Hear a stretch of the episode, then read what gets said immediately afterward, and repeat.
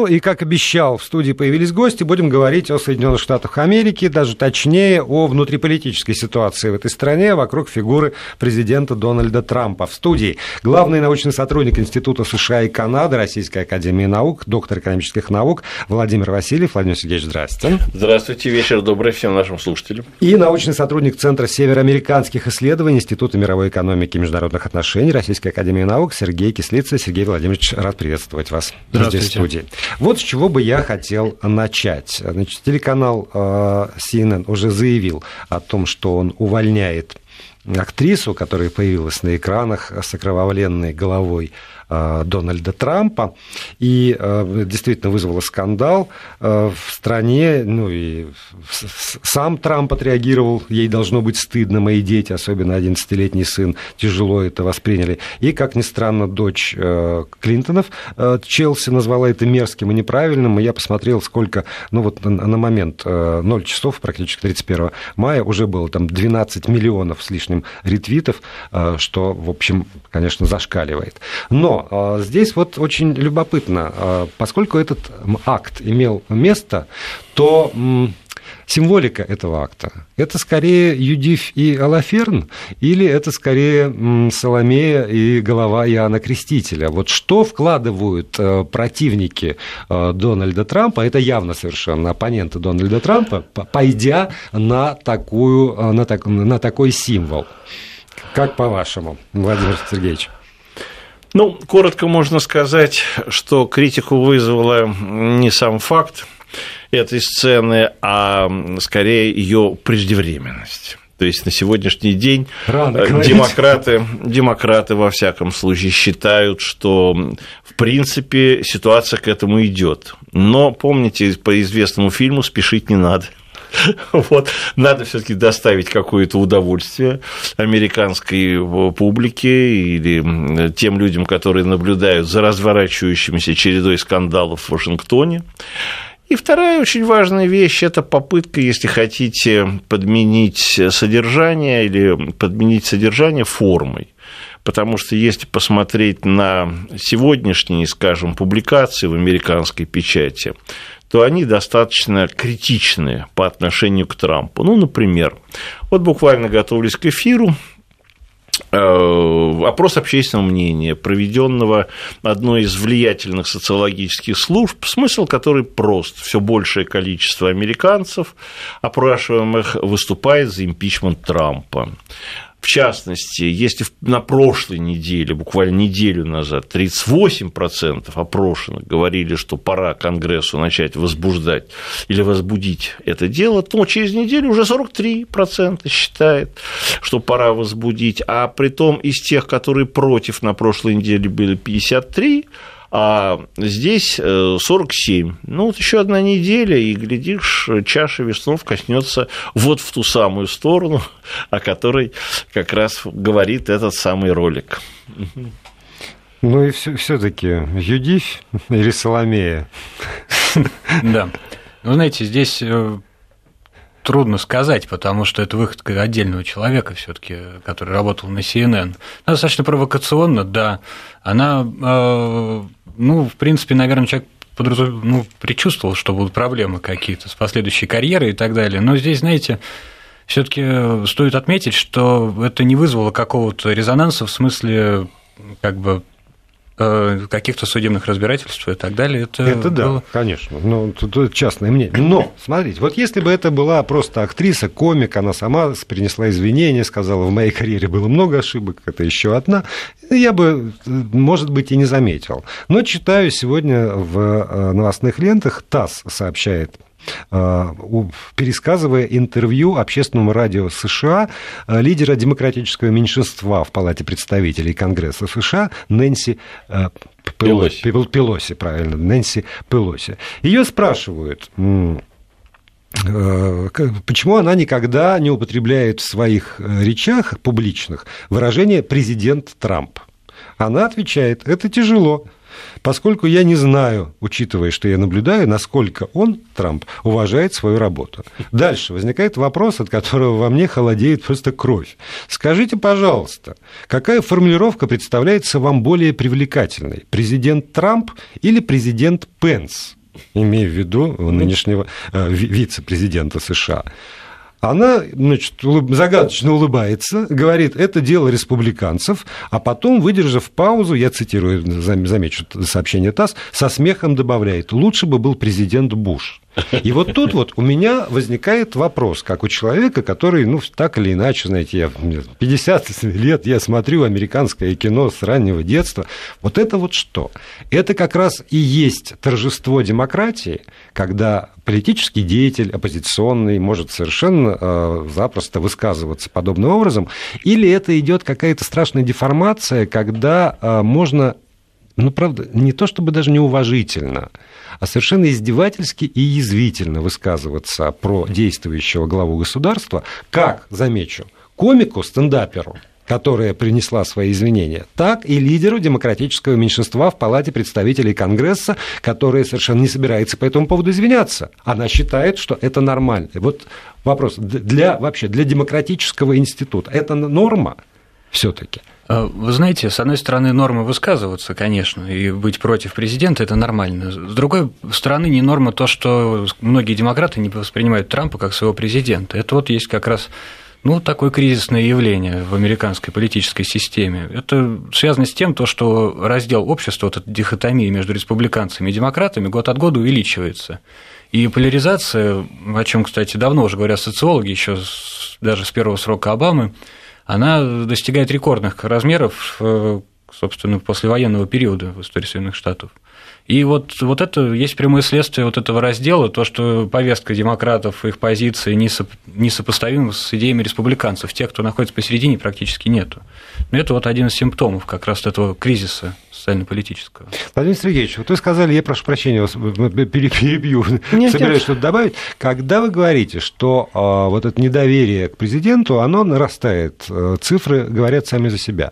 Я много лет работаю в средствах массовой информации, но не переоценивая, впрочем, там, собственный вклад в это дело, но могу предположить, что на самом деле, если огромный корпус СМИ, самых разных, телевидение, радио, газеты, интернет-издания в один голос начинают говорить что-то, то тогда человек, в общем, ну так или иначе поддается этому влиянию. Это одна сторона вопроса. Другая, что вот этот житель Средней Америки, который в том числе голосовал за президента Трампа, смотрит на свою нынешнюю жизнь и вдруг с изумлением замечает, что за, ну, сколько там прошло, 150 дней, наверное, да? Ну, а, чуть поменьше. Чуть, чуть поменьше, да. Ну, вот максимум, э, это я беру самое большое, президентство Трампа, его жизнь изменилась к худшему. Вот все таки чего больше в, э, в этих э, нарастающих цифрах недоверия? Ну, Давайте скажем четко и ясно. Демократия не исключает войны на уничтожение. И сегодня широко распространенная формулировка, могу даже сказать элементом плагиата, в американской серьезной аналитической публицистике так и называется. Идет война на уничтожение. И силы антитрамповские действительно хотят э, его, если хотите, уничтожить. Они хотят уничтожить его как э, личность, есть они хотят уничтожить его как трампизм, как некую идеологию. Э, ну и самое главное для них на сегодняшний день действительно направить или сделать так, чтобы то развитие страны, которое происходило при Обаме на протяжении последних восьми лет, ну, оно продолжилось как бы. И вот то, что вы сказали, действительно, может быть, в Америке сегодня соответствует действительности. Дело все в том, что про антитрамповские ну, противники Трампа, антитрамповские силы, при том, что это в том числе и республиканской партии, они на сегодняшний день эффективно заблокировали всю внутриполитическую повестку дня. Вся программа Трампа в Конгрессе от его законодательной инициативы все встали.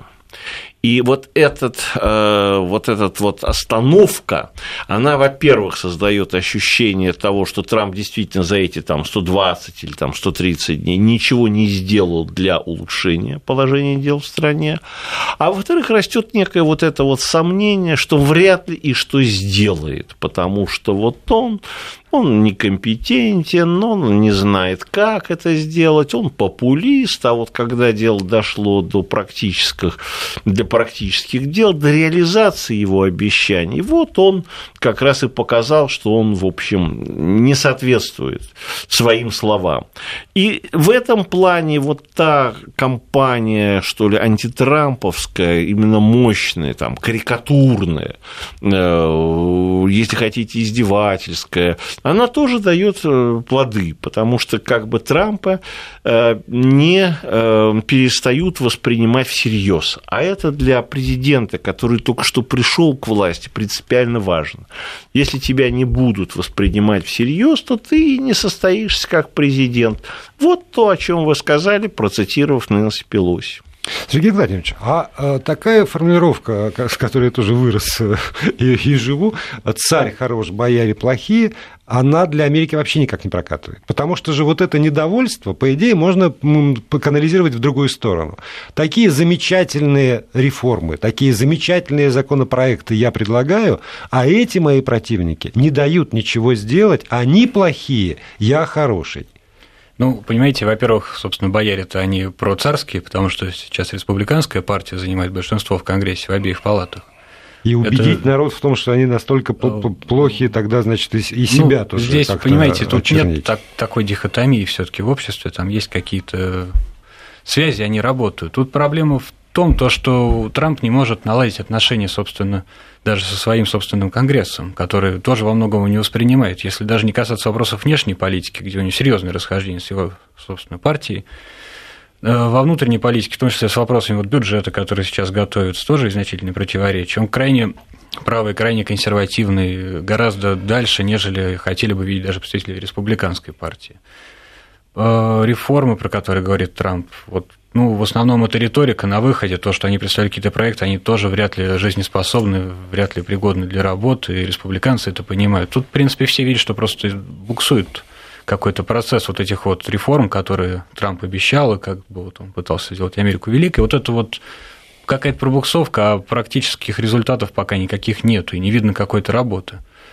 А тогда вот смотрите, я ставлю себя на место противника Трампа, там внутри Соединенных Штатов Америки. Очень приблизительно, но тем не менее. И судя по тому, что вы сказали, я могу вот это как раз выносить на щит и, защ... и, и, и к этому апеллировать. Про то, что он не, не договороспособен с политиками, что он со своей партией не может разобраться, что его проекты, которые представили в Конгресс, сырые, ну, в общем, и дальше вот, вот про это. Но или мне кажется так отсюда из России. На щит поднимается, что а, вот это там, специальный комитет по расследованию связи с Россией. Давайте мы, значит, Флина вот уже обяжем предоставить документы. Некого Майкла Коэна, а, его юрисконсульта тоже вызовем обязательно сюда. И вот российское вмешательство, российский след, там, Трамп за счет России пришел к власти, это же, ну, согласитесь, совершенно другая повестка дня. Зачем она тогда? Зачем, если Трамп дал столько поводов усомниться в собственной состоятельности, помимо вот этого самого российского следа? Или мы его здесь изнутри просто гипертрофируем и видим то, что просто упоминается Россия, и поэтому так мы замечаем? Или на самом деле там это очень мощная волна? Нет, нет, здесь как раз вот то, что вы сказали, царь и бояре на сегодняшний день, это вот точная характеристика той ситуации, которая вот буквально на этой неделе, вот на этих днях складывается в США.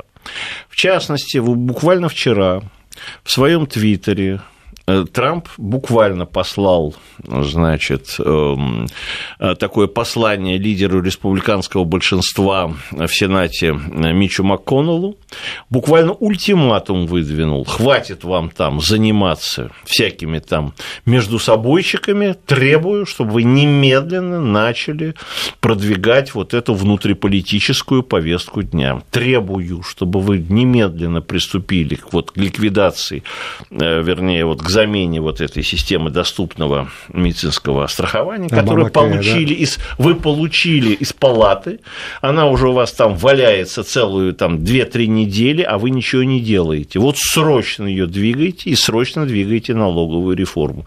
Общие вещи я вам послал. Все, давайте. То есть Трамп на сегодняшний день, ну, если хотите, готовит мощное контрнаступление на свою, если хотите, уже на свою собственную партию, по крайней мере, в Сенате.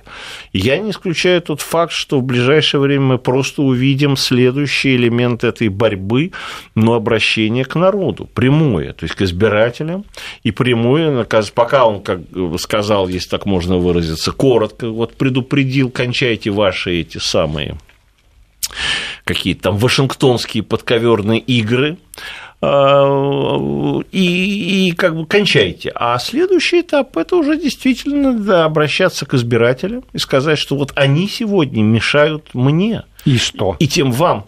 И ну, что, отзывать, уже... отзывать членов э, Конгресса? А, это новый, если хотите, ну, возможный разворот внутриполитической ситуации, того вот политического кризиса, с которым мы начали.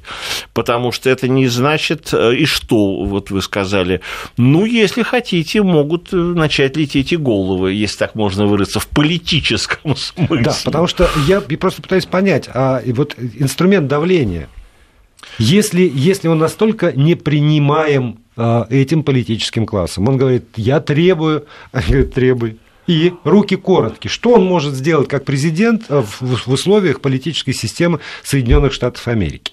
Я боюсь, что этот вопрос требует больше, чем 30 секунд для ответа, поэтому давайте мы сейчас остановимся на этом вопросе и э, уйдем на, на новости, там, что у нас, пиар и реклама. Я напомню, в студии у нас американист, доктор экономических наук Владимир Васильев и м, научный сотрудник Центра североамериканских исследований Института мировой экономики и международных отношений Сергей Кислицын. Продолжим. Если у вас, э, обращаюсь к слушателям, есть какие-то вопросы, комментарии, то на, на номер 8 903 176 363 в WhatsApp и Viber можете их присылать. И продолжаем разговор про ситуацию в Соединенных Штатах Америки. Напомню, в студии научный сотрудник Центра североамериканских исследований ММОРАН Сергей Кислицын и главный научный сотрудник Института США и Канады Российской Академии Наук, доктор экономических наук Владимир Васильев. Остановились мы вот на моем вопросе, а какой есть на самом деле инструмент э, у Трампа ну или там вообще у президента Соединенных Штатов Америки э, в нынешних политических и юридических реалиях США для того, чтобы как-то воздействовать на Конгресс, например, который его не хочет, который его не любит. Сергей Владимирович, пожалуйста. Да, вы знаете, тут на самом деле у Трампа я не знаю, насколько много у него инструментов. У него главный инструмент – это, как мне кажется, найти какую-то возможность договориться с Конгрессом. Потому что, во-первых, это поражение величайшей силы, если Конгресс имеет своего президента, и, ну, по идее бы, да, вот и Конгресс, да. и Белый дом контролируются республиканцами, и не могут эти два органа заставить работать вместе сообща. Да, хочется как-то выражать надежду, что все таки это, ну, это важно вообще в целом для стабильности международных отношений в каком смысле. Если все таки Белый дом и Конгресс найдут общий язык, и мне кажется, что должны быть какие-то попытки все таки перед тем, как начать войну и вопросы импичмента, еще раз снять контакт, потому что на это ведь возлагали надежду изначально еще до вступления Трампа в должность президента, что как-то они все-таки выстроят какое-то общение, отношения. Это, кстати, было заметно и даже по партийной прессе республиканской, что надежду они какую-то питали, что они найдут общий язык с Трампом. Но вот пока не ну получается. Да, вот я помню на момент инаугурации, ну просто картинка, там как бы Клинтон сказал вам, поздравляю, признаем. То есть как, как будто бы это, эти разногласия сняты, все признали, да, вот президент. Республиканская пресса и там республиканские политики, которые всю предвыборную кампанию плевали, что называется, в его сторону, там появляются инаугурации, тоже какие-то официальные поздравления приносят. И казалось, что, ну, как-то вот, ну, здравый расчет возобладает, а нет. Да, к тому же ведь очень многие те, кто выступали против Трампа, еще до выдвижения на праймерис вот республиканских, они потом поддержали его. И, в принципе, штаб, штат вот тех, кто поддерживал, он как-то вроде разросся к э, вступлению в должность, а сейчас он опять редеет. Ну, все-таки просто если республиканцы разругаются со своим президентом, то во многом ставит под угрозу их победу на следующих выборах промежуточных, ну и, естественно, на выборах в Белом доме в том числе. То есть единственный инструментарий, который есть, э, там силовых методов воздействия нет, он уволить никого не может, э, но только авторитет и договороспособность получается. Либо у них авторитет, либо авторитет, безусловный, у избирателя, который будет тогда воздействовать уже снизу на тех людей, которые сидят в обеих палатах парламента. Ну, в общем, коротко можно сказать, что если просто следовать логике функционирования политической системы, за исключением вот этого импичмента, Трампу переизбираться или избираться там, через 4 года или через 3 года, а республиканцам 10 сенаторов республиканцев будут избираться в 2018 году, а Палата представителей избирается вся в полном составе тоже в ноябре 2018 года. Это первое. Второе. Да, а у Трампа низкий, э, так сказать, рейтинг поддержки общественным мнением. Там последний, вот Гэллоп показал 41%. Но если посмотреть сегодня, как американцы относятся к Конгрессу, то вы поразитесь не пони... Буквально 10%. Есть даже данные, что не больше 5% американцев э, как бы одобряет деятельность Конгресса. Поэтому здесь у... республиканская фракция в Конгрессе, она тоже уязвима. Эм, но есть некий страх. В любом обществе всегда существует вот то, что Сергей Владимирович говорил, договориться. А какова альтернатива?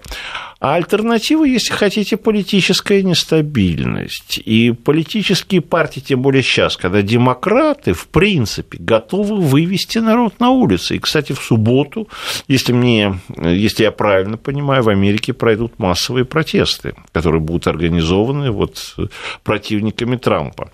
Республиканцы никогда, это их, в общем, принцип, они не очень любят обращаться к народу, если так можно выразиться. Но Трамп, вот как раз тот человек, который может обращаться обратиться к народу. А каковы последствия его обращения, здесь за это уже может понести ответственность, в общем-то, и вся партия. И даже ее попытки как-то дистанцироваться от Трампа, ну, себе дороже. Эта игра, она как бы не имеет прецедентов. Вот. Это, если хотите, чисто политическая игра. Но это то, что в Америке может называться, называется неизведанные воды. Но, тем не менее, республиканцы этого могут бояться. Раскачивать лодку – это не в их стиле. Им действительно проще и лучше договориться кулуарно а вот во что выльется вот это вот раскачивание лодки в условиях, когда этого только и ждут демократы, которые, в отличие от республиканцев, всегда готовы вывести на улицы и розовые шапочки, и все, что на белом свете, пожалуйста, как раз демократы, они, пожалуйста, они хоть сейчас вам на улице выведут кого угодно и чего угодно. А вот этого как бы правящая Америка опасается опасается. Это ее как бы ответственность за вот этот вот, если хотите, социальный мир в стране. Вот тогда и снова возвращаясь к вопросу, зачем нужна эта самая русская карта? Вот в, в этом раскладе зачем нужно а, так цепляться за а, влияние Москвы на ход выборов, а, там, хакеров, связи Флина с Москвой? Сейчас вот я читаю свежее сообщение, пришло оно вот несколько минут назад.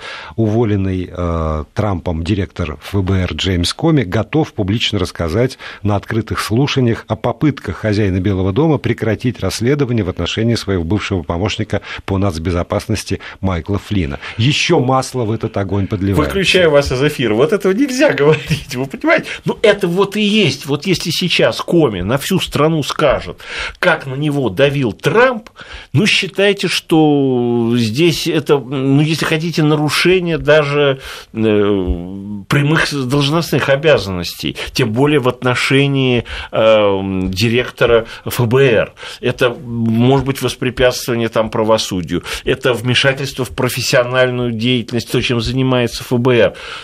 Это прямая дорога к импичменту. Ну, понимаете? Ну, вот, прямая. Не, не, не понимаю. Я живу в других политических я реалиях. Да? Вот я вам говорю. И, и по-моему, э, как, как, как, а это как все ждут. это подчиненный. И это подчиненный, и он должен, ну, как-то там субординация выстроена. И вот президент, ниже его на, на, на ступеньке э, директор ФБР, он, он должен выполнять приказы сверху. Нет? Э, У я хочу сказать, Сережа, Сергей Владимирович, я просто хочу сказать, когда директор ФБР, это, в общем, правоохранительный орган, он тоже приносит клятву. выполнение. И смысл этой клятвы, что он обязательно хочет соблюдать законы и американскую конституцию. И вот здесь вот эти приказы, если будет показано и доказано, что они нарушают букву, вернее, дух, дух. и букву закона, вот тогда начинается нехорошая, нехорошая головная боль для Белого дома.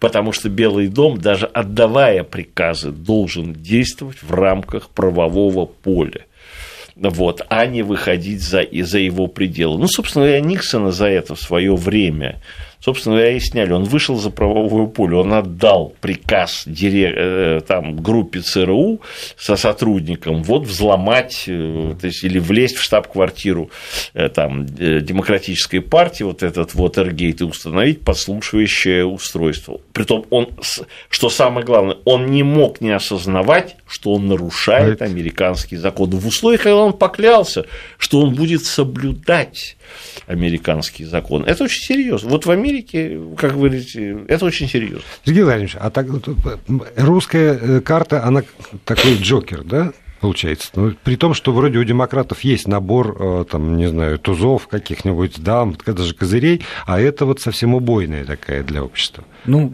Тут трудно сказать, потому что русская карта обросла большим количеством спекуляций. Они почти вот как была вот пятая графа в советских документах. Тут то же самое, потому что они уже проверяют на происхождение людей. Вдруг человек родился в России, родственники в России, доходит до такого. Это, знаете, немного скатывается в какой-то абсурд.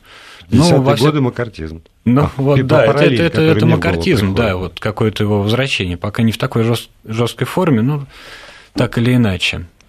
Ну, по идее, если бы доказать э, наличие каких-то русских связей, которые именно воздействовали на выборы, то тогда получается, что Трамп, может быть, не до конца легитимен, попробует раскрутить скорее вот этот вот вопрос. Русская карта – это может быть отправной точкой, конечно, тоже к дальнейшим каким-то политическим процессам, в том числе, может быть, и импичменту, но это достаточно трудно доказать, если они даже говорят, что у них есть какие-то зацепки, связи, они же ничего не предоставляют нет какой-то ясности, о чем они. Ну вот, вмешательство там русских хакеров.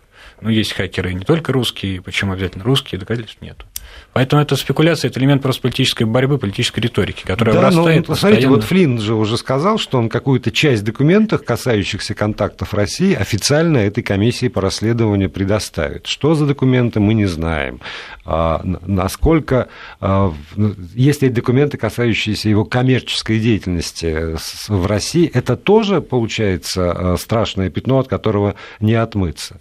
Тогда Пенс, извините, ну, так, тогда многие, там тогда, можно и демократов да, найти, конечно, в принципе, конечно. под это подходящих. Знаете, это похоже вот на, как говорил Черчилль, борьбу бульдогов под ковром, вот. только вот в рамках русской карты. Там что-то происходит. Да, подробности уже после паузы. И еще несколько минут для того, чтобы я, наконец, хотя бы разобрался в том, что же там происходит в Соединенных Штатах. У нас в студии главный научный сотрудник Института США и Канады, Российской Академии Наук, доктор экономических наук Владимир Васильев и научный сотрудник Центра североамериканских исследований Института мировой экономики, международных отношений отношений Российской Академии Наук Сергей Кислицын. И вот Сергей Владимирович э, был прерван мной на фразе «борьба бульдогов под ковром» и какие-то там факты и подробности. Да? Как, как же там это все?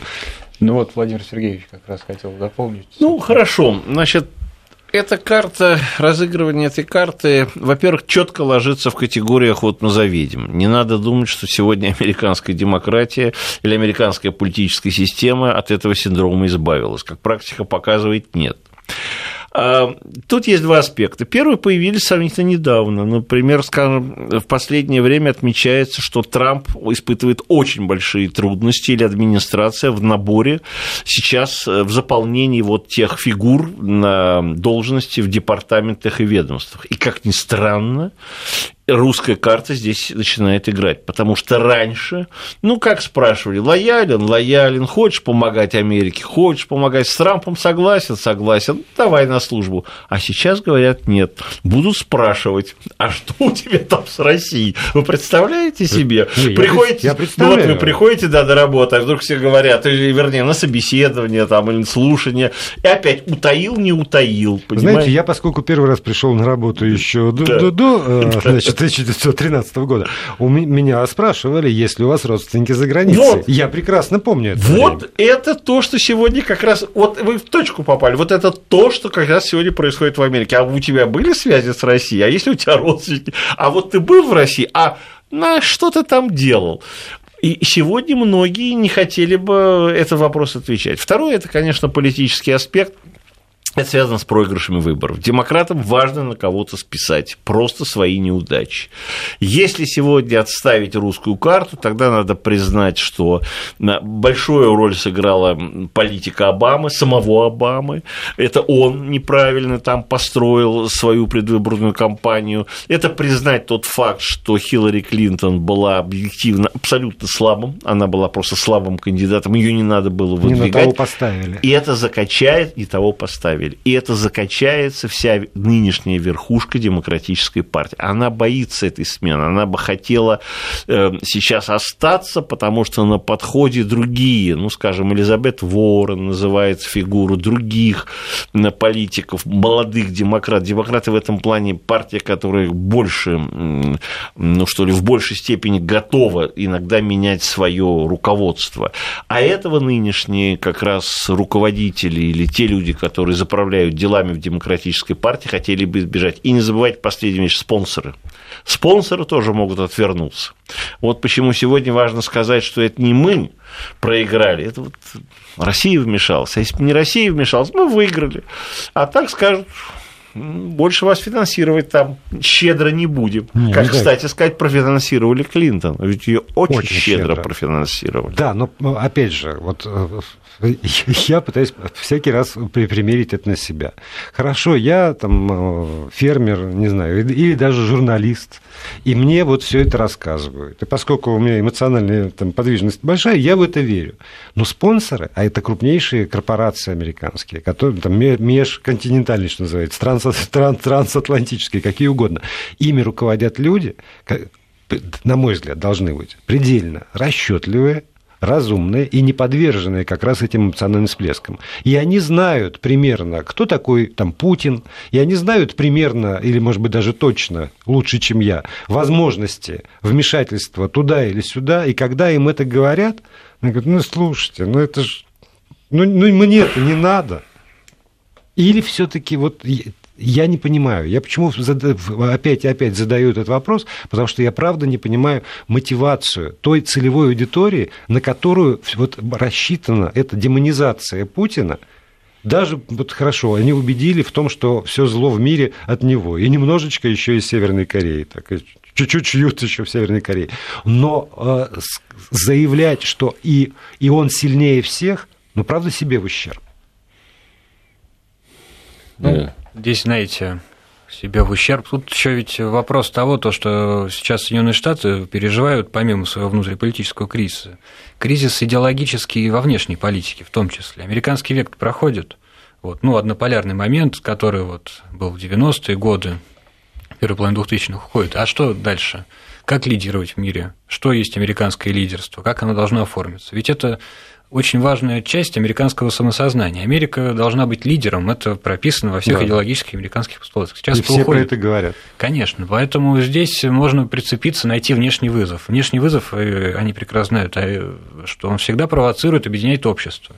Здесь, опять же, Россия может способствовать какому-то объединению мобилизации, может быть, поиску новых идей. Понимаете, они, но правда, это опять же вопрос, вот где противник, это вопрос старый, инструменты старые. Да, ну смотрите, там Путин в, в интервью Фигаро говорит об этом, ну, там, там взрывают, в Бельгии взрывают, во Франции взрывают, там в Лондоне взрывают, в России взрывают, в Сирии война, в Ливии война, а вы прицепились к России. И тут тоже, тоже вот как-то больше логики в словах Путина, для ну, меня, по крайней мере. Понимаете, ИГИЛ, например, не может угрожать глобальному лидерству американскому, это террористическая организация, а Россия, как бы представляешь, что вместе с Китаем Китаем, она может как-то попытаться составить конкуренцию какую-то вот в рамках какого-то международного баланса.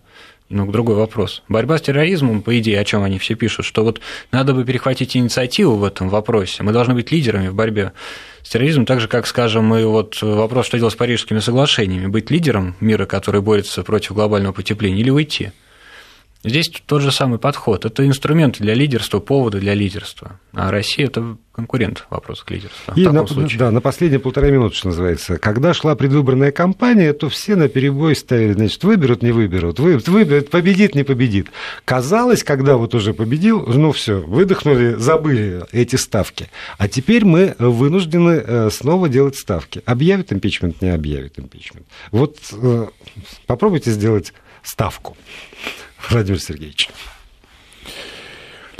Видите ли, ну я бы сказал одну вещь, э, очень такую четкую. Импичмент – это не юридический процесс, это, правов... это не юридический, не правовой, это политический процесс. И то, что на сегодняшний день идет и раскручивается, это, конечно, полное такое дезавуирование Трампа как президента. Вот то, что вы как раз хорошо Лес Пелоси сказали. Раз в стране нет президента, ну, повод действительно поставить вопрос, чтобы форму совместить содержание названием. И вы дальше назвали фигуру. А может быть, Пенсу дать попробовать, может, он лучше выглядит. Вот, собственно говоря, к этому и идет все дело, поскольку речь сегодня идет политическая, вот каким-то образом парализовать деятельность администрации и подтолкнуть даже самих республиканцев к тому, чтобы они как-то увидели, что выход из этого положения – это, ну, вот, скажем, замена вице-президента на президента. И тогда все скажут, а этого мы готовы готовы любить. И с ним готовы сотрудничать, и дальше все. Вот ну, это будет, будет все вернется на круги своя. Ну что же, опять я потираю руки, скажу, что значит у нас появится еще не раз поводы встретиться с нашими уважаемыми гостями здесь, в этой студии. Напомню, Владимир Сергеевич Васильев и Сергей Владимирович Кислицын были гостями этого эфира. Спасибо вам большое. Всего доброго. Спасибо. Вести ФМ. Первые о главном.